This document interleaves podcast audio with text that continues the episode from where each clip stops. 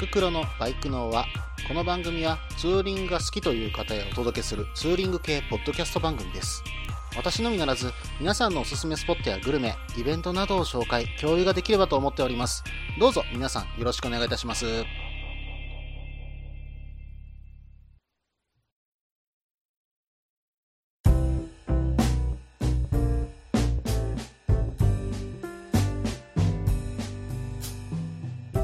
始まりました。バイクのは第15回ですね。お相手はタックロです。どうぞよろしくお願いいたします。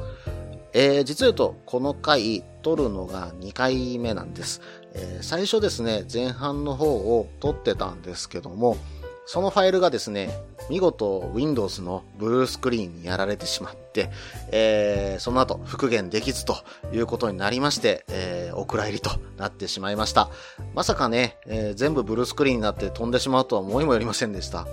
うん、前半15分ぐらいまでは撮ってたんですけどね。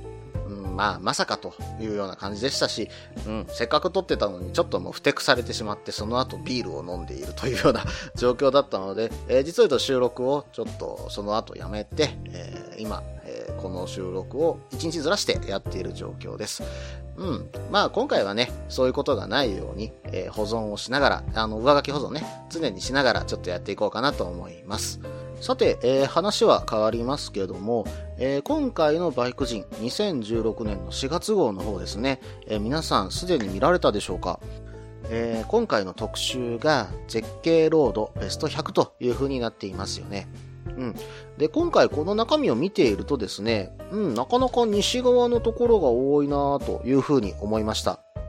見ているとですね、トップはね、やっぱり九州が入ってきてますしね、阿蘇ですね。うん。あ、そのパノラマラインも良かったな。まあ、ベスト2の方ね、パノラマラインの方に書いてますし、うん、そうですね。あと関西、まあまあ西の方ということでは、やはり千恵浜渚ドライブウェイですか。えーこちらの方だとか、そうですね、荒野竜神スカイライン。まあまあ、この辺りはね、えー有名どころだなっていうのはちょっとあります。でもですね、えーこちらの方、有名どころやっぱり載ってたとしても、その場所に行って、さらに何か美味しいものだとか、えーさらに、えーここの、このポイントがいいんだよっていうような場所があったら、またね、ぜひね、投稿していただければと思います。えーできる限り紹介の方はさせていただきますし、うん、やっぱりね、こういった紹介する場所が増えるっていうことは、夢が増えるというようなことも、うん、言えるんじゃないでしょうか。まあ何言ってんだこいつって感じですけどね。はい、えー、それではツーリングスポット紹介のコーナーの方に行こうと思います。ツーリングスポット紹介のコーナー。このコーナーは私、もしくは皆さんから投稿いただいたおすすめのスポット、穴場のスポット、自分しかいないけど自分が好きなスポットなどを紹介するコーナーです。今回はですね、うん、大阪モーター最空ショーも近いということで、え大阪の、えツーリングスポットを紹介させていただければなと思っております。まあ私の知る限りというか、うん、私の紹介したい場所を今回は、えーお話ししようかなと思っています。大阪モーターサイクルショーのついでにね、えー寄っていくというようなこともできるんじゃないかなと思いますし、うん、今回ね、紹介させていただく場所っていうのが、他府県の方にはあまり行かない場所なんじゃないかなっていうようなところ、うん、を中心に紹介していこうかなと思っています。えー、ではですね、まず、仙南の方から行きましょうか。まずはですね、えー大阪の、えー本当に南側に位置するんですけども、え田尻漁港を紹介させていただこうかと思います。えーこちら、田尻漁港なんですけども、何が有名かと言いますと、日曜の朝市が非常に有名なんですね。うん。ここね、あの、大阪の方だったら多分知らない人はそんなにいないんじゃないかなっていうような朝市です。場所もですね、えっ、と、阪神高速湾岸線、えこちらの方を使えば、えインテックス大阪のあたり、南港の付近からですね、だいたい40分ぐらいで、え行くことができます。で、こちらの方の朝市、何が目当てで行くかというと、穴子です。えー、仙南の地域はですね、えーこの辺、穴子非常に有名なんですね。うん。で、他の魚と違って、穴子はその場で開いてあって、うん。で、氷の上に並べられて売られてるんですね。で、あの、まあ、これをね、買っていくにもいいんですけども、この開いた穴子を目の前で揚げて売っているコーナーがあるんですよ。うん。それにね、あの、さっと醤油だかけてね、青ネギだけかけて食べるんです。これ本当に美味しいんですよ。で、これね、本当はですよ。本当は僕は白いご飯持ってって、えー、乗せて食べたいなって本当に思ってます。うん。これをね、朝飯に食べに行くっていうのはなかなかいいかと思いますよ。で、この朝市なんですけども、え朝7時から、えー、昼の12時までやっていますので、まあ、ゆっくりね、起きてから行くっていうのもありなんじゃないでしょうか。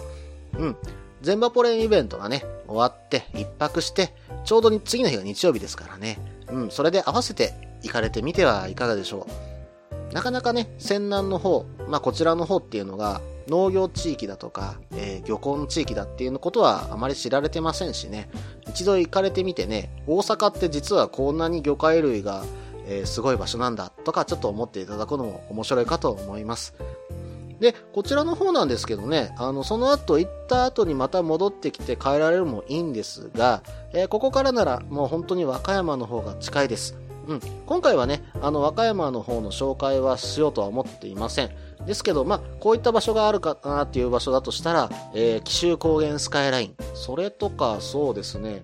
うん、真田湾とかどうでしょうかね。今現在ね、真田丸で、えー、お話が流れてる。多分先に出てくるとは思うんですけども、えー、あの、かの真田信繁、えー、真田正幸が、えー、幽閉されていた場所。うん。そういった場所もあります。もうちょっとね、あと南に下れば、えー、肩だとか、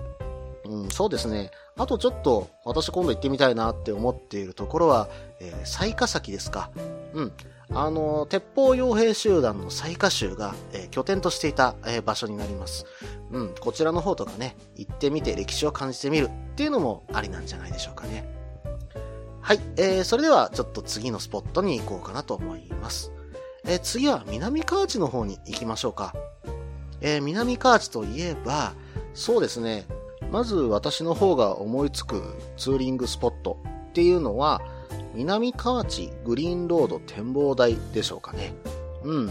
ここね、あの、大阪の方というか、大阪堺の方とかで車好きだとか、えー、バイク好きの方は多分知らない人は少ないんじゃないかなっていう場所です。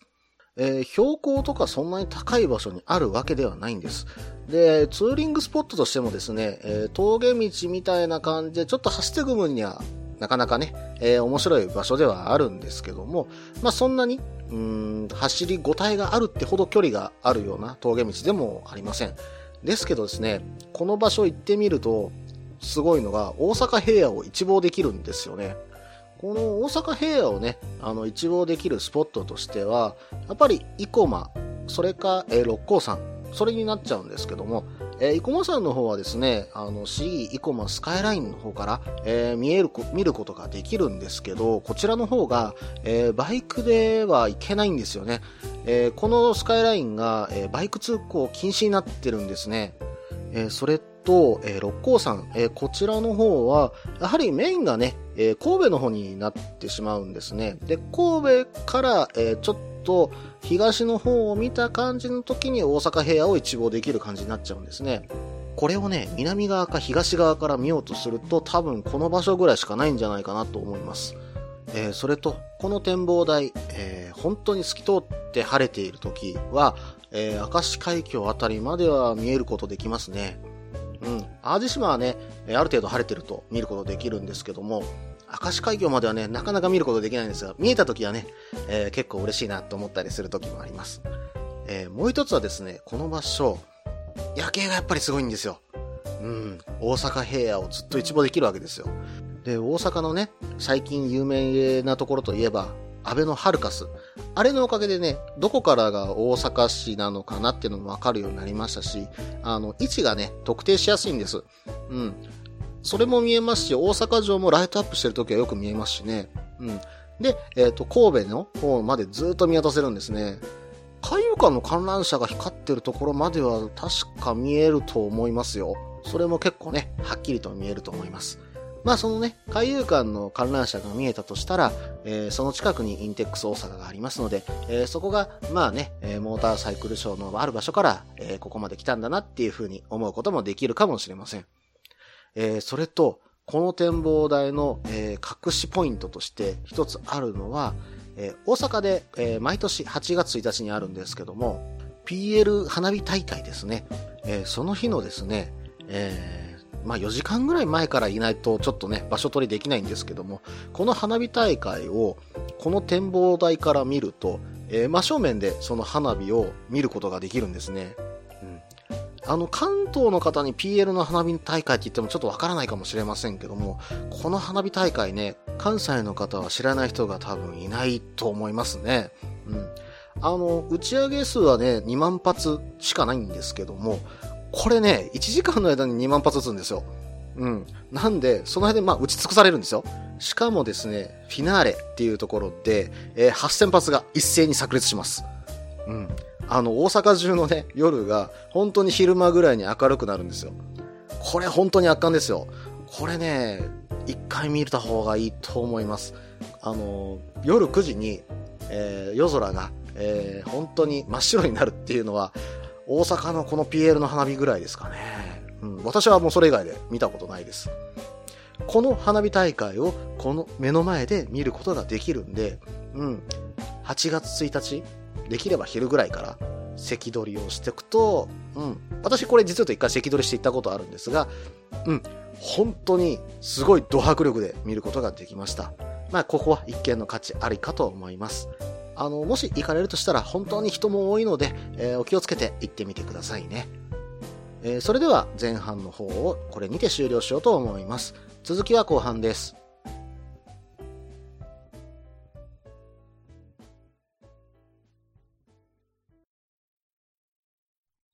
みんなでバイクの輪を広げよう。ツーリングスポットデータベース番組、バイクの輪は毎月2回程度不定期更新中です。皆さんよろしくお願いいたします。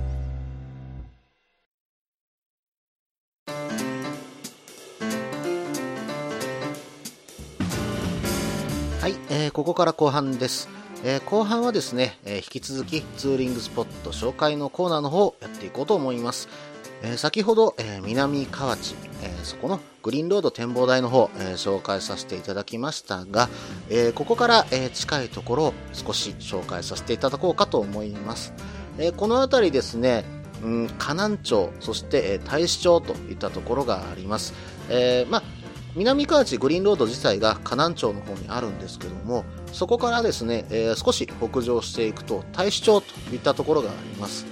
ここで、えー、一つ、えー、キーワードとなる、えー、人物がいらっしゃいます。えー、その方は、えー、聖徳太子になりますね。今は馬宿の王子というふうに歴史の教科書に出てるんでしょうかね。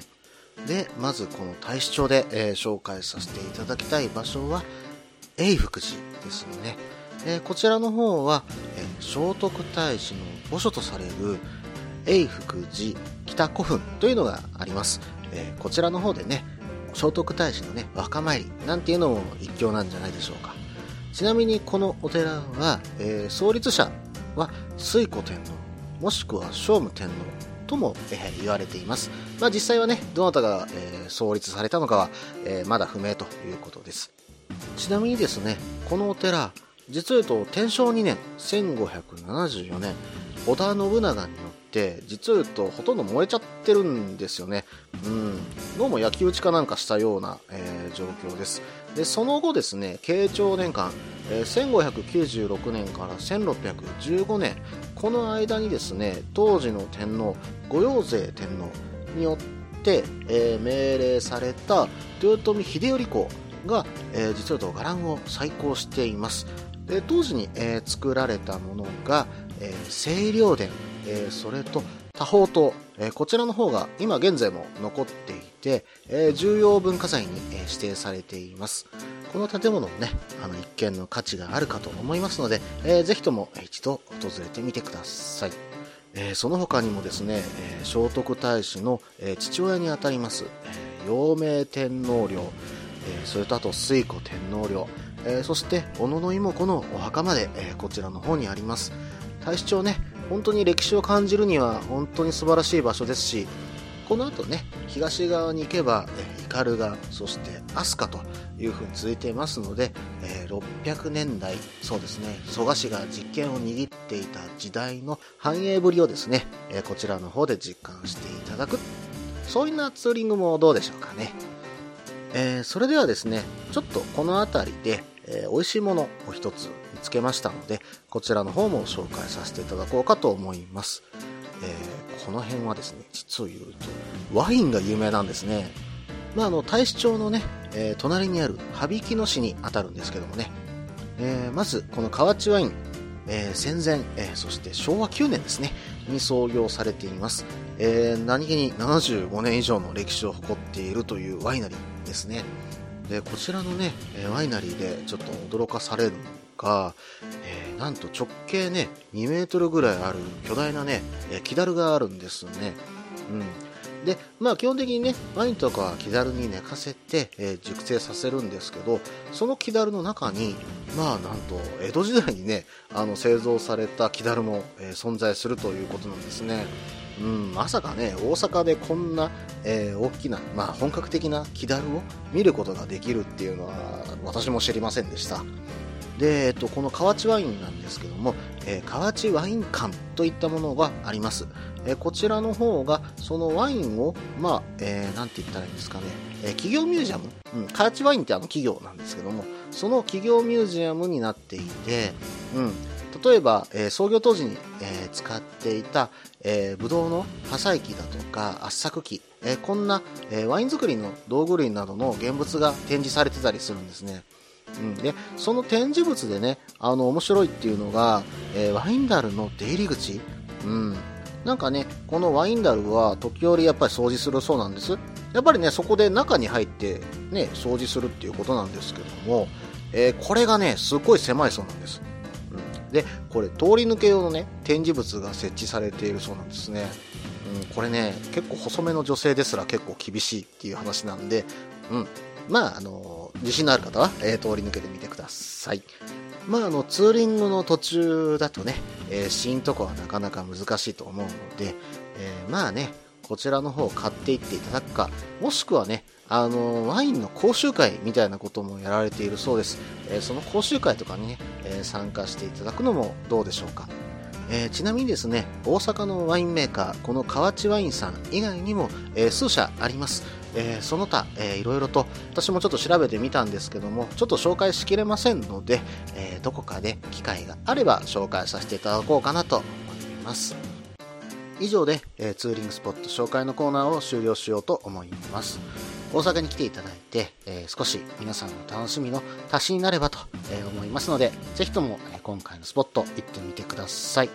もしねあの行かれた方がいらっしゃればえー、ぜひね、あの、言った感想とか聞かせていただければと思いますので、その際は、えー、メールの方いただけたら嬉しいなと思います。えー、それでは次のコーナーの方に行こうと思います。旅先グルメのコーナー。このコーナーでは私、もしくは皆さんから投稿いただいた美味しいお店、名物を紹介するコーナーです。今回はですね、えまたメールの方がね、えたくさんいただいてはいるんですけども、えその中から、え一つ厳選してお届けしようと思います。え今回は、やすあっと岐阜人さんからいただきました。件名、しがらきのあたり。高黒さん、こんにちは。いつも楽しんで聞いてますよ。先日、滋賀県にある天下一品の神谷さ宮店に行ってきました。天下一品なのに古民家を改修した店で趣のある天下一品でしたラーメンはいつものこってり天下一品なの。そこで国道307号線、えー、近江グリーンロードなんてのは関西とか東海地方初のツーリングコースとして良さげでしたよ。交通量も少なそうでしたし何より大量の信楽焼きたぬきが道路沿いに見れて楽しかったです。また楽しい放送楽しみにしていますよ。安田時藤さん、どうもメールの方ありがとうございました。えー、ツイッターの方ではね、え、いつも絡ませていただいてどうもありがとうございます。えー、また、あの、いろいろとツイッターの方で絡ませていただければ、えー、嬉しいなと思いますので、今後ともどうぞよろしくお願いいたします。えっと、天下一品の上朝宮店ですか？うん。私もちょっとこの話は聞いたことあったんですが、実際ちょっと見たことなかったので、今ちょっとね、えー、ネットの方で確認してみました。あ、ちなみにですね、私、天下一品は大好物ですよ。うん、私はこってり派です。皆さんいかがでしょうか？えー、それではこの天下一品の上朝宮店、えー、どういった場所なのか、えー、ご紹介させていただきます。え上朝宮店はですね、天下一品の専務が、え作られたお店になります。うん。で、こちらのお店の店長は、その専務の奥さんが、えやられています。接客もね、普通の天下一品とは全く違うということなんですね。うん。ちなみに何がすごいかというと、ここ、えー、古民家をね、え、改造した、え、お店なんですね。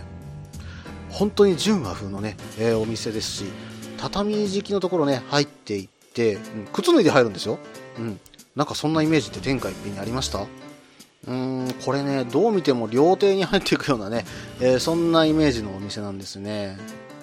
うん、そうですね、席も後ろに屏風が飾ってあったり、掛け軸はしてあったりとかね、うん、こんなところで食べるっていうのはまさかラーメンっていうのはね、えー、ちょっとびっくりするぐらい、えー、な場所なんですけども、ちょっとね、あの雰囲気を変えて何か食べに行くっていうんだったら、ちょっと面白いね、あのツーリングスポットにはなるんじゃないでしょうか。うん、それと、えー、こちらのお店、まあ、信楽にね、ありますし、関西からもね、東海からも行けるアクセスの良さっていうところもありますしね、この辺ね、私もツーリングで、えー、たまに走ってるんですけども、確かに交通量が少なくて、走っていてね、えー、楽しい道も結構多いですので、この天下一品をね、目指してみんなでここで集まって、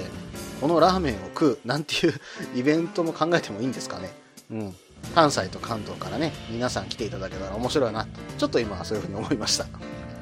えー、安里岐阜人さん、どうもメールの方ありがとうございました。これにて、えー、旅先グルメのコーナーを終了しようと思います。えー、それではエンディングです。エンディングの方ではちょっと告知の方、まずはさせてください。3月19日から21日、えーと、インテックス大阪にて大阪モーターサイクルショー2016が開催されます。その中にですね、えー、旅バイクさんの方が、えー、今回出展されます。そしてですね、え、3月19日、え、私の方も、え、この旅バイクさんのブースのお手伝いとして、え行かせていただきます。まあ、その時にね、あの、声かけいただければ少しお話しすることもできるかと思いますので、えその際はぜひともお声かけください。えそれと、バイク系ポッドキャスト5番組合同トークライブを行います。えタイトルは、新生全場ポレンバイク系ポッドキャスト戦国時代突入スペシャルです。出演は、えー、全場ポレンですね。全国バイク系ポッドキャスト連合、えー、タイバイクからラットさん、女子バイクから陽子さん、中山バイクラジオから中田さん、山ちゃんさん、楽園会からいくさん、けいさん、そして私、バイクのはタククロとなります。場所は南波紅鶴千日前みそのビルの2階です。日時は3月19日土曜日、会場18時、開演18時半から21時頃までです。入場料は1500円ワンドリンク別となります。こちらの方新しい情報としまして、えー、予約フォームというのが出来上がりました。こちらの方ねあのチケットを購入するというような、えー、予約フォームではありません。あくまで席の確保をするという予約フォームになります。でこちらの方、えー、アドレスの方をブログの方に、え書いておきます。で楽園会さんの方でね、えお話しされていましたが設置から1週間ですでにですね、20人が、え予約されているということです。まあね、あの、できる限りお早めに予約の方をされていく方がいいかと思います。うん、だんだんとね、あの、イベントの方が近づいてくると、うん、私の方もどんどん実を言うと緊張してきています。こういうイベントね、出るの私本当に初めてなので、うん、何を喋っていいのか、どんなネタを持っていけばいいのか、正直今悩んでいます。うん、どんなこと喋ればいいのかなむしろ皆さんのね、会話のテンポについていけるのかなと。ラットさんとかね、中田さんにどういう風に突っ込まれるんだろうっていうのが、うん、正直怖いです。はい。えー、まあまあ、そういったところもね、え、見どころとして見てください。この番組では、皆さんからのメールを募集しています。ツーリングスポット紹介のコーナーでは、おすすめのスポット、穴場のスポット、自分しかいないけど、自分が好きなスポット、自分じゃいけないけど、良さそうなスポットを教えてください。また旅先グルメのコーナーイベント紹介のコーナーツーリングアイテムのコーナー温かいお便りも待っています。できる限りご紹介させていただきます。メールはブログの方にメールフォームを設置しています。もしくは Twitter で直接メッセージいただいても構いません。Twitter はタククロで検索していただければ CRF の画像でわかるかと思います。ではお便りお待ちしておりますと同時に今回第15回ですねこれにて終了となります。どうも最後まで聞いていただいてありがとうございました。